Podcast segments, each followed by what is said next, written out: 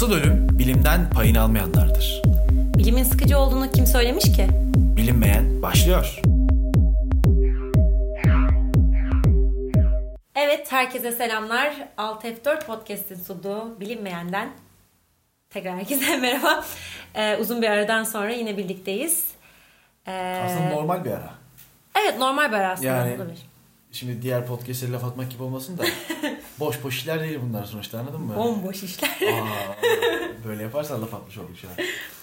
Yani laf atmak gibi olmasın ama biraz çalışmamız falan gerekiyor. Az da olsa bir şekilde. Evet. O yüzden... Evet, sesinden de anlayacağınız üzere Aynen. belki de dinleyenlerin e, yanımda daimi konuğum Burak var. Merhaba tekrar. Merhabalar demiş. E, evet, biz bu podcast'te ne konuşacağız? Podcast'te aslında şu anda e, İstanbul'da özellikle gündeminde olan e, deprem konusundan bahsetmek istedik. Evet, biz ikimiz de inşaat mühendisi olarak ve ben de özellikle hala, Burak hala resmiyette deprem mühendisiyim. Deprem aynen öyle. Ee, olması koşuluyla, şartıyla, Şartıyla. durumunda bağlaştır hakim değilim. İngilizce de böyleyiz. deprem yapalım dedik. Evet. O zaman aslında bir giriş yapalım ufaktan. Deprem nedir? Fay hattı nedir? Bunlardan bahsederek. Bekliyorum. Ben şöyle ufaktan giriyorum. Hazır mısın? Hazırım. Dünya üzerindeki bütün e, tektonik aktivitelerin tek nedeni dünyanın erimiş bir ateş topu gibi olması. Bunu da e, şöyle açıklayabiliriz. Şimdi e, biz bunu hissetmiyoruz tabii hani dünya ateş topu gibi. Bunu hissetmiyoruz ama dünyanın katmanlarına baktığımızda aslında işte çekirdek, manto, kabuk falan gibi katmanlarına baktığımızda e, dünyanın dış katmanı içerisinde dahil olduğu bir kabuk kısmı var. Fakat hani e, bu katı görünümdeki kabuk kısmı bizi aldatmasın. Çünkü bu gerçekten çok ince bir tabaka diğer kısımlara göre e, kıyasladığımızda. E, bu kabuk tabakası okyanusların altında 5-10 metre oluyor. E, bizim kıtaların altında ise yani bildiğimiz bu yaşadığımız, ayak bastığımız kıtaların altında ise e, 30 ve 50 kilometreye kadar devam ediyor. Fakat hani dünyanın e, yarı çapını düşündüğümüzde 6371 kilometreyi düşündüğümüzde bu dediğim gibi bu katı kısım, kabuk dediğimiz kısım e, çok e, küçük bir parça olarak e, nitelendirilebilir. İşte bu e, mantoda e, bulunan erik kısımdaki hareketler aslında sıvı, neredeyse sıvı olan e, katı e, hareketinde bu kabuk üstünde yüzüyor aslında. Bize bu kabuk kısmı dediğimiz bu kısımda yüzüyor diyebiliriz biz. E, bu mantoda bulunan işte erik kısımdaki hareketler sonucu, konveksiyon akımları sonucu da e, kıtalar aslında birbirlerinden ayrılıyor. Farklı yönlere doğru hareket ediyorlar. E, örneğin bizim işte üzerinde bulunduğumuz Anadolu levhası e, Arabistan levhası ve Afrika levhaları tarafından e, ittiriliyor. Sürekli bir e, güç uygulanıyor bu levhalar yani tarafından. Üst üste binme, altına altına Aynen hatta dağların oluşluğu aslında falan filan gibi bu hareketler evet. sonucunda e, ortaya oluyor, çıkıyor. E, tabii belli bir süre boyunca bu Arap levhası e, işte dağların oluşması falan gibi sıradanların oluşmasına neden olduktan sonra ne yapıyor aslında? Anadolu'yu batıya doğru ittirmeye başlıyor Anadolu'yu. Anadolu da bu sırada işte koparak batı yönde harekete kazanıyor ve e, 4 milyon yıldır, neredeyse 4 milyon yıldır süren bu hareket Anadolu'yu doğu batı yönde ikiye bölüyor ve işte biz bu e, kırık, bu sonucunda bu bölgede oluşan kırıkları aslında Kuzey Anadolu fay hattı diyoruz. Şeyleri hatırlıyorsundur. Pangea falan vardı tek kıta. Evet süper kıta. Aynen öyle. Başlangıçta Pangea işte Onunla ilgili tartışmalar sürüyor ama yani deprem dersinde gördüğüm kadarıyla Pangea'ya karşı hipotezler de vardı yani. Hiçbir fikrim yok bu konuda. Ben de şu hatırlamıyorum ama yani bizden çünkü Ben de şey bunu yani biliyorum. Genelde çok... okullarda böyle hani Aynen. bize de işte süper kıtaydı bu hareketler sonucunda birbirine ayrıldı falan. Çünkü hani şartlar şöyle bir şey var. Birleştirince yine o haline dönüyor. Ya Yap bozum parçaları gibi. Şimdi işte dışarıdan hani bizler cahil insanlar hani bilim insanlarını bir kenara bırakarak söylüyorum. Bizler cahil sıradan halk olarak baktığımız evet öyle görünüyor anladın mı? Evet. E, bunun aksini ispatlayan bir sürü örnek de olduğu söyleniyor ama dediğim gibi şu an öyle bir hazırlıkta gelmediğimiz için sadece böyle bir araya bir şey araya bir nefes, nefes, nefes al sakın düşündürelim yine burada. Ee, işte evet kısaca aslında deprem ve e, fay hattı dediğimiz e, şeyler bunlar. Bir de şimdi bu kırıklar... İlginç bilgi var. Evet burada ilginç bir şey hepimizin kaplıca diyebildiğimiz. Aslında bu kırıklara bazen e, su doluyor. Bunlar çünkü boşluk olduğu için buralara su doluyor ve bu su e, magmanın olduğu sıcak kayaçlara kadar ilerliyor ve burada ısındıktan sonra aslında e, demlikten fışkıran bir e, şey gibi fışkırıyor dışarıya ve biz bunları aslında kaplıca diyoruz. Ki aslında bu Kuzey Anadolu fay hattının takip eden e, kısma baktığımızda biz burada birçok kaplıca görüyoruz. İşte ör, örneğin Erzincan olsun, e, Bafra olsun. Buralarda e, kaplıcaları da rastlıyoruz. İşte ben bu aslında böyle biraz şeyleri yaptıktan sonra Ben sana bir soralım. Evet Burak'cığım deprem nedir, fay hattı nedir? Sen de bir bize Ben fayla başlayayım. Şimdi fay e, işte yer kabuğunu oluşturan levhaların hareketleri sonucu oluşan gerilmeler, sıkışmalar ve yer kabuğunun bazı bölümlerinde yüzyıllar boyunca enerji biriktiren bir şey. Yani bunu az önce işte Pangea'dan bahsettiğimiz aslında kıtalarla çok örtüşen bir şey gibi duruyor. Yani e, şey levha haritasına baktığımızda da aslında e, kıtalara çok benzer şekillerde, benzer yerlerde, benzer e, uzaklıklarda olduğu görünüyor ve bir şekilde aslında bunun kıtalarla alakalı olduğu da ortada. Hı hı. Ee, işte bu biriken enerjilerde zaman zaman ortaya çıkıyor. Zaten buna birazdan e, e, e, deprem diyeceğiz. Şey yer kabuğunda bu hareketli kesimde de fay deniyor. İşte az önce saydığım gibi işte Afrika'ydı, işte Hı hı. e, Avrasya'ydı vesaire bir sürü fay mevcut zaten. Hı hı. Ee, şimdi depreme gelelim. Şimdi depremde biraz daha spesifik gireceğim. Türkiye'den örnek vereceğim. Şimdi Türkiye yılda 20 e, milimetre batıya ilerlemesi gerekiyor bu fay hareketlerine göre. Evet işte o Arabistan ve Afrika levhalarının ittirmesi. Evet Sonucunda. ama e, işte bu e, levhalar arasındaki e, ne denir? Faylardaki şeyler. Çıkıntıları diyorsun. A- aynen. Bunlar Çık- birbirine takılıyor aslında. Aynen çıkıntıların birbirine takılmasıyla doğru söylüyorsun. Evet. Çıkın, çıkıntıların birbirine, birbirine takılmasıyla beraber e, bizim e, üstünde bulunduğumuz fay hareket edemiyor.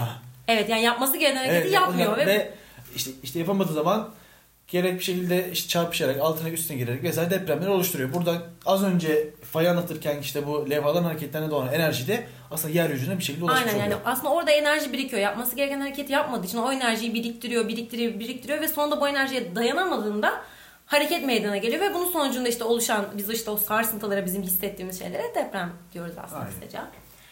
Peki eee, depremden bahsettik, fay hattından bahsettik. Böyle genel bir yanılgı var aslında. Hatta böyle hepimizin bildiği mesela depremin şiddeti, depremin büyüklüğü. Bir işte diyorsunuz 7.9 o çok şiddetli deprem diyorsun. Hayır Neye hayır göre? o büyüklüğü Kime göre falan yani? evet. Bundan biraz bahsedelim. Depremin şiddeti nedir, büyüklük nedir, bunların farkı nedir? Bundan biraz Şimdi bahsedelim. önce temel bir şey diyeceğim. Bir depremin bir tane büyüklüğü vardır ama sonsuz şiddeti vardır. Şimdi şöyle, büyüklük dediğim şey aslında şudur. Hani biz 6.2, 7.5 falan diyoruz ya bu büyüklüktür abi. Bu büyüklük hesaplanabilen, ortaya çıkan enerjiden ortaya çıkan bir şeydir. Ama şiddet dediğimiz şey de e, konuma göre, yere göre, içinde bulunduğun binaya göre, zemine göre, toprağa göre değişen bir şeydir. Yani İstanbul'da oluşan işte atıyorum en son bir Silivri depremi yaşadık. Bayağı şiddetli İstanbul'un her yerinde hisseden depremde hatırlayanlar var. O Silivri depreminde e, İstanbul özellikle Silivri'ye yakın kısımdakiler çok fazla hissederken ve hatta hani ölüyoruz diyenler oldu yani. Twitter'da gördüğüm ölüyoruz herhalde diyenler oldu. Ama biz işte Anadolu yakasında yaşayan insanlar bak hatta sen hiç hissetmemişsin. Ben, Ben de hani ne oluyoruz dedim. Hani Muhtemelen arabada hareket halindeydim. Evet, evet, Hatırladığım kadarıyla o evet. yüzden hiç evet. araba en az hissedilen yerdir depremde. Hani o yüzden şiddet böyle bir şeydir yani. Şiddetin hani e, depremin şiddeti 6.2'ymiş külliyen, yalan, Yalan. külliyen, saçmalık. Depremin büyüklüğü. Evet depremin büyüklüğü vardır. Magnitüt büyüklüğü vardır depremin. Evet aslında şiddet ve büyüklükten bahsettikten sonra şunu söyleyeyim. Şimdi insanlar sürekli diyor ki tamam bu depremler oluyor, meydana geliyor ama hani biz bunu önceden bilsek de keşke önlemimizi alsak. Yani keşke bile bilsek. Acaba biz depremi önceden tahmin edebilir miyiz? Şimdi şöyle depremin büyüklüğü aslında faylar arasında biriken enerjiyle doğru orantılıdır. Yani oradaki enerji ne kadar fazlaysa bizim yeryüzüne oluşan enerji de haliyle o kadar fazla olacaktır. Şimdi bizim depremi öğrenmemiz için öncelikle oradaki enerjiyi bilmemiz gerekiyor. Şu andaki teknoloji o enerjiyi bilemiyoruz. Ama hani eğer bir gün orada biriken enerjiyi bir şekilde işte ısı ısıysa ısı enerjisi olarak işte hareketse hareket enerjisi olarak bunu ölçebilirsek bunu işte veya kıyaslayabilirsek hani şöyle kıyaslayabilirsek işte 6.2'deyken bakın şu kadar bir büyüklükte hani bunun e, e, e, nicel olmasına gerek yok yani bir e, kıyasla büyük işte daha büyük daha küçük de olabilir. Çünkü hiçbir şekilde ölçemiyoruz şu an. Bir şekilde böyle kıyaslayarak da bunu bir şekilde anlayabilirsek emin ol deprem önceden tahmin edebiliriz. Evet aslında Yani bu ş- şöyle diyebiliriz işte Silivri'de çok yakın bir zamanda 6.5 ve üzeri bir şey bekleniyor diyebiliriz. Bu yani şu andaki o Şu anda da deniyor şey- aslında. Ama işte şu anda televizyonda sallayanları geç yani hani onlar onlar Evet. sallıyorlar hepsi. Hani Aslında- bazıları mantıklı bir şekilde sallıyor, bazıları haybeye sallıyorlar da mantıklı sallayanların da yani en fazla e, şey istatistik istatistiklere göre sallayabilirler. Evet geçmiş deprem tarihine Aynen. bakarak Çünkü aslında hani ya da işte enerjiye belli göre ha, e, jeo e, ya benim dediğim şey hani dolayı. şöyle işte 6 ay içinde tam şu noktada bak şurada bir enerji var. Kesin bir şekilde Evet, söyle. evet. Evet. O, on, o Bunu. biraz zor şu an. İşte enerjiyi eğer hesaplayabilirsek bir gün enerji Tam şu gün şu saatte şurada deprem olacak e, diyebilmek. Evet. Kandili'den böyle bir şey duyuyoruz. İstanbul boşaltana kadar gerçi. Aynen öyle. Kaç milyon insan. E, peki bunlarla peki bize bunları kim söylüyor? Bu deprem bilimiyle kimler ilgileniyor? Bunlardan Şimdi bahsedelim. yıllardır e, Türkiye'de jeofizik mühendisleri bu işte çok fazla ilgileniyordu. Hı hı. Şimdi e, son yıllarda biraz inşaat mühendisleri de çünkü inşaat mühendisliği disiplinlerinin alt dallarının artmasıyla beraber inşaat mühendisleri de işte deprem mühendisliği veya işte yapı mühendisliği yüksek lisans dallarıyla ve doktora programlarıyla beraber deprem mühendisliği de biraz şey mesela işte Celal Şengör'ü falan görüyoruz. Sanırım jeoloji mühendisi oldu. İşte ya jeoloji ya jeofizik mühendisi tam hatırlamıyorsam.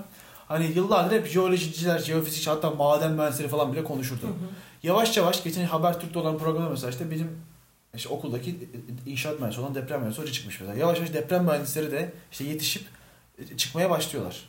Yani e, bunun için deprem mühendisi yüksek lisansına ve, üstüne hatta belki doktorasına ihtiyaç var tabii. Anladım. Peki. Heh, ama tabii ki yani e, baktığımız zaman e, işte yer bilimciler, geoteknik mühendisi, geoteknikten kastımız zemin mühendisleri, Hı hı. yapı mühendisleri, mimarlar, makine mühendisleri, malzeme mühendisleri, elektrik ve elektronik, endüstri mühendisleri, çevre mühendisleri, kimya mühendisleri, müteahhitler, şantiye mühendisleri, sosyal bilimciler, ekonomistler, istatistikçiler Herkes ve vesaire iş grupları. Okudum hiç belli olmadı değil mi bunlar?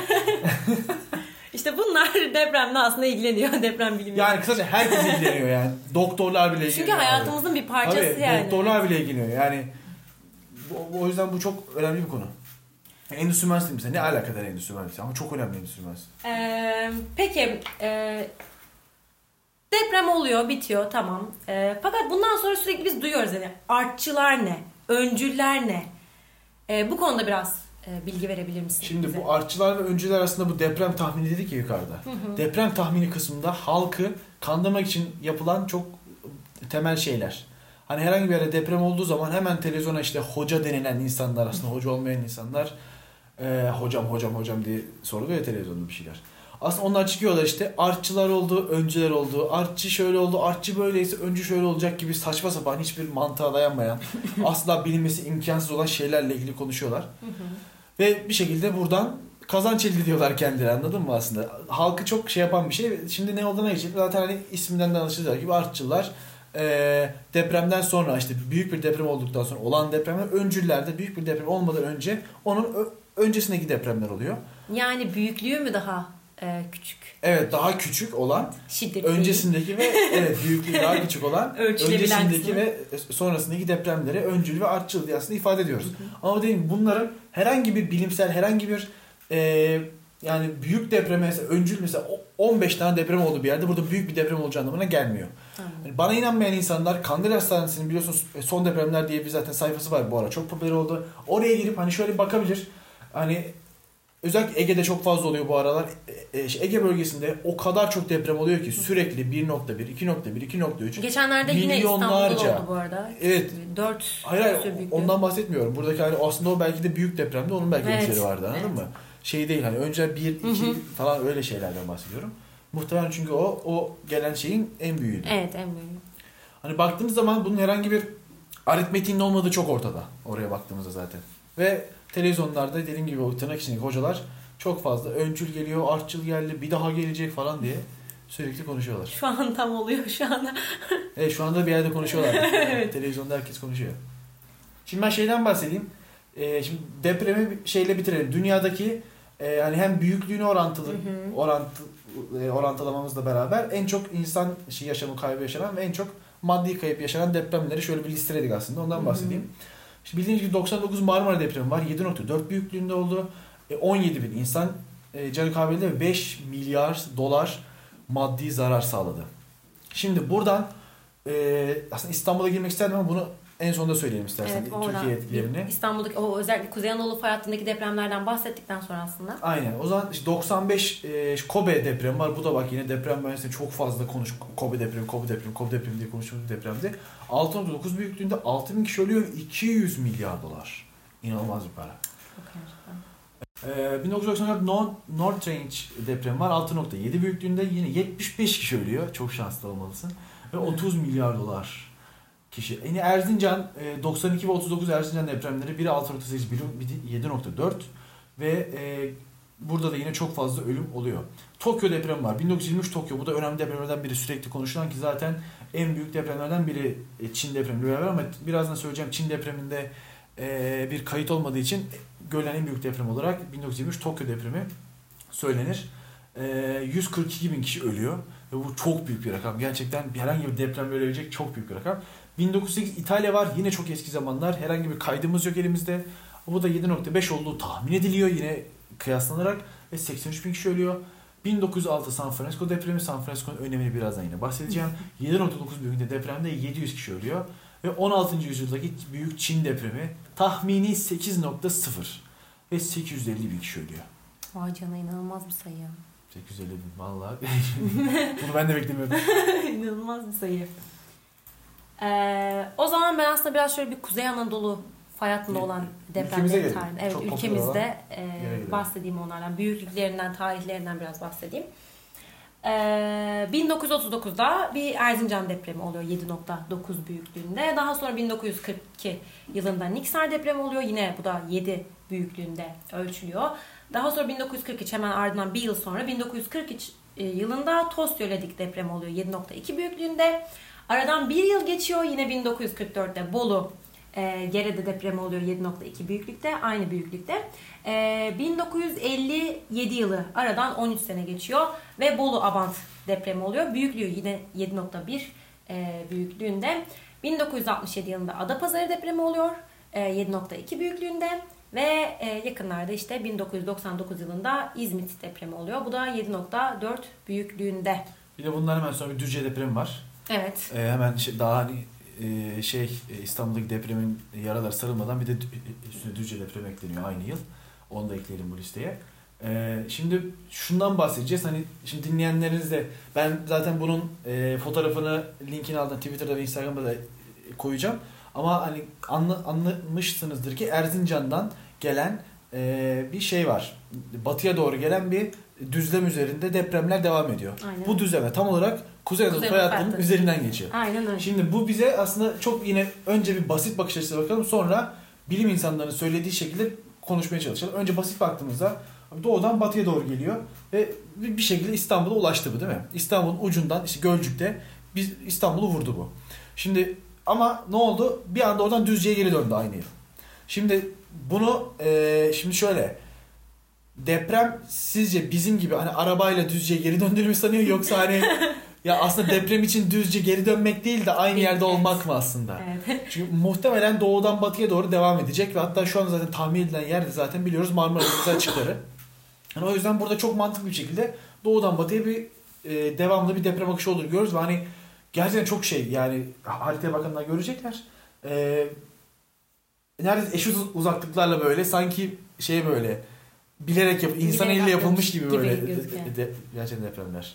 O yüzden bizim zaten şu andaki korkumuz ve İstanbul depremi geliyor dememiz nedeni de bu. Evet aslında biraz da e, ben bunu soracaktım. Mesela uzmanlar neden e, büyük bir İstanbul depremi bekliyor diye soracaktım. Aslında bunun sebebi de işte dediğin gibi bu Kuzey Anadolu fay olan depremlere baktığımızda hani bu depremler ne oluyor işte Erzincan'da olan deprem sonucunda bir enerji açığa çıkıyor. E, bu enerji birikiyor.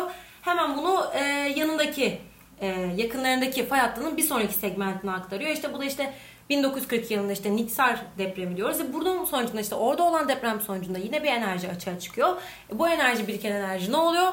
Yine bir sonraki e, segmente aktarılıyor. Aslında bu biraz bayrak yarışı gibi bir şey yani. Ha, biriken enerjiyi hemen yanındaki segmente aktarıyorsun. Onu da bir yanındaki segmente aktarıyorsun. Onu da bir yanındaki segmente aktarıyorsun diye diye. Aslında İstanbul'da beklenen e, se- beklenmesinin sebebi de bu. Çünkü gerçekten bir sonraki segment Marmara e, Denizi'nin orada olan özellikle kıyı bölgesindeki kısımları çok tehlike altına bırakan e, kısımda segmente e, biriken enerji buraya aktarılacak diye uzmanlar da bu nedenle İstanbul'da büyük bir e, deprem bekleyeceğini e, söylüyor aslında diyebiliriz. Bir de, bir de şöyle bir yanı var.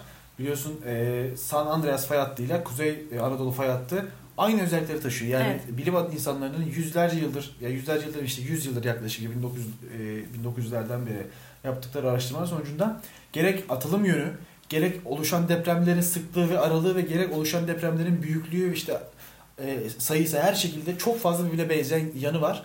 Ve e, ve e, işte bizim az önce söylediğimiz gibi doğudan batıya doğru devam eden bu akışta da aynı şekilde San Andreas fay da bir akış var.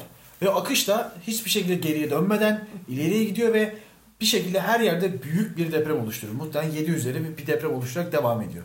Hani o yüzden San Andreas fay ile olan benzerliği de göz önünde aynı şekilde Kuzey Anadolu fay hattında da batıya doğru ilerleyiş devam edecek ve yeni depremde çok yakında diyebiliriz aslında. Aynen öyle. Yani bu işte İstanbul'da beklenen büyük depremin de sebebi e, kesin olarak işte bilinmemekle birlikte bu benzerliklere bakıldığında yine depremlerin tarihine bakıldığında böyle bir tahminde bulunabiliyoruz aslında. Evet mesela şimdi ülkemizden birkaç deprem örneği vereyim. E, işte Gökçeada depremi vardı. İşte, işte yine yakın zamanda bayağı bütün şey e, ülkemizin batı kısmında her İstanbul'dan Antalya kadar her yerde neredeyse hissedilmiş bir depremdi. Bodrum depremi oldu, Bodrum'da tsunami oldu falan çok yakın zamanda 3-4 sene önce oldu. Aynı şekilde bir Bingöl depremi var hatırladığım işte Van depremi var. Çok yakın zamanda Van için rak vesaire yapılmıştı. Hı hı. Hani ülkemizde çok büyük depremler hani Kuzey Anadolu fay dışında da oldu tabii ki. Ama biz hani İstanbul'u ilgilendirdiği için ve aslında gelmek istediğim yer burasıydı.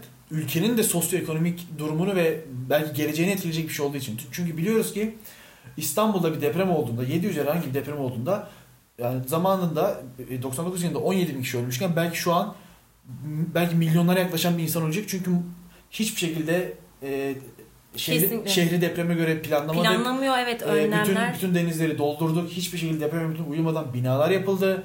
Hala biz inşaat mühendisiyiz ve hani e, bana da işte yakın zamanda gelen bir teklif biliyorsun hani işte diplomanı ver biz bina yapalım hiçbir şekilde sorgulanmadan. Aynen öyle. Hani o yüzden hiçbir şekilde gerekli ciddiye alınmıyor bu evet. aslında ama yani sonuçları gerçekten çok felaket e, sebep olacak bir doğa olayı, felaketlere sebep olacak bir doğa olayı. Yani yakın zamanda hatta en çok konuşulan şeylerden biri de yine şey oldu. Bu toplanma alanları mevzusu oldu biliyorsun. İnsanlar diyor ki hani en yakın toplanma alanına ben gidene kadar zaten hani depremde e, ölürüm veya yol esnasında işte orada olan bir e, sıkıntıda ölürüm. Gerçekten her yere bina bina bina işte bina olmayan yerlere yer kalmadı dolduralım şu kıyıları oraya da bina yapalım ki zaten özellikle mesela bu depremde dediğim gibi İstanbul'da beklenen depremde kıyı bölgelerinden özellikle uzak durulması bu sonradan işte doldurulan bölgelerden uzak durulması e, söyleniyor. Tam olarak yaşadığımız yer. Tam olarak yaşadığımız yer. Buralardan uzaklaşmamız lazım. Ha ben şeye geleceğim. Ee, gibi İstanbul'da bu deprem sonucunda bütün üretimin, bütün ekonomik faaliyetin her şeyin duracağını düşünürsek ve özellikle İstanbul'un, e, Türkiye'nin İstanbul'a son 20 yılda daha fazla bağımlı hale geldiğini düşünürsek hani muhtemelen tuvalet kağıdı bile üretemeyeceğiz çok uzun süre. Çünkü e, tuvalet kağıtları bile, yediğimiz kurabiye bile, yani her şeyimiz her şeyimiz İstanbul'da İstanbul. üretiliyor. Her şeyimiz İstanbul'da üretiliyor. Gerçekten Anadolu'da üreten çok az şeyimiz kaldı. Fabrikalar birbiri kapatılıyor vesaire zaten biliyorsun. İstanbul'da her şeyimiz İstanbul'da üretiliyor. Hani o yüzden İstanbul'u vuran herhangi bir deprem sonucu ben ülkenin hiç hayatında olmadığı kadar büyük bir buhrana gireceğini ve muhtemelen belki toprak bütünlüğünün falan bile tehlikeye girebileceğini düşünen bir insanım ayrıca. Hani o yüzden çok daha büyük şeyler olabilir. Çok daha büyük sonuçları olabilir. Hani o yüzden bu deprem hani Gerçekten sıradan bir depremden daha fazla çünkü İstanbul'da oluyor. Evet kesinlikle. Keşke hani bunu da bunun bilinci daha fazla fark edilse özellikle yetkili kişiler tarafından bunu önleyebilecek. Önleyemese bile ki deprem önlenemez bu arada. Bunu değil. Hani sonucunda olacak hasarları minimuma indirecek seviyede önlemler alınabilse. Keşke umurlarında olsa. Keşke öyle olsa. Ama biz en azından yani bireyler olarak hani depremden korunmak e, açısından e, kendi önlemimizi kendim, kendimiz alabiliriz. En Alamayız. basitinden deprem çantanızı Alamayız. hazırlayın. Alamayız. Tabii ki de yani deprem sonucunda olacak şey. Ben öyle şeyleri çok ciddi aldım. Deprem çantası hazırla. Öleceksin abi. Yani yani yaşadığın şehir depreme göre yapılmamış. Öyle, Tabii ki öyle, öyle. öyle. Senin bina yakında öleceksin muhtemelen. Yani hani en fazla, Bu şey gibi tedbiri elden hayır, bırakmayalım. En fazla kendi Tabii canını kurtarırsın. Yani öyle olacak yani. En fazla kendi hani ne yapalım bu konuda önlem alabilecek kişiler bunu ciddiye almıyorsa hani biz de mi kendimiz düşünmeyelim? En azından biz bunu düşünelim veya insanlarla paylaşalım, bilinçli olalım, bir şeyler yapalım. Çünkü gerçekten bu önlenmeyecek bir şey. Yani depremin olmasını hiçbir şekilde önleyemeyiz. Mümkünatı yok yani. O zaman oturup hep birlikte şey diyelim. Hadi deprem olacak, hepimiz öleceğiz. Tamam neyse boş ver ya falan diyelim. Sen az önce söyledin bu depremin sonucunda olabilecek sonuçları evet. nasıl felaketlerin olacağını. Muhtemelen ülkenin toprak bütünlüğü falan bozulacak yani. Çok ciddiyim bu konuda. O yüzden işte hani nasıl olsa öleceğiz deyip geçiştirmeyeceğiz yani böyle bir şeyi. Tabii işte bu bu konuda bizlere de en fazla e, önemli karar verebilecek yerdeki insanları bilinçlendirebilmek, değiştirebilmek vesaire düşer. Aynen. Deniyoruz olmuyor. denemeye devam edelim.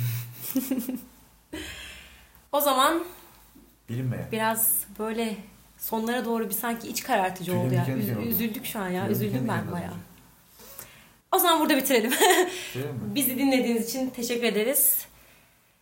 Sağ Bir olun. sonraki- Ege, Bir sonraki bölüm ne üzerine olacak şimdiden söyleyelim. Ki, Söyleyelim mi? ki yapmak zorunda kalalım bana. Yapmak zorunda. Kediler. Aslında kediler hakkında evet kediler. Kediler hakkında bir şeyler paylaşmak istiyoruz. Evet ikimiz de bir kedi sahibi olarak Evet. kedi- kedilerle Ben bir kedi birkaç- annesi, Burak da bir kedi birkaç- babası olarak Eee kedilerle ilgili birkaç bir şeyler okuyalım, gelelim. Çok güzel. Sizlerle paylaşalım. Komik haberler de var. evet kedi sahipleri bilinçlensin falan. filan. İşine ne haddimize sardı böyle yani. Yine onlarla paylaşacağız işte. Bizim bildiğimiz şeyleri onlarla paylaşacağız. Burada yılların kedi babası duruyor. Tamam sen daha çok konuşacaksın. o zaman Aynen. kendinize iyi bakın. Bilinmeyenden bay bay. Görüşürüz.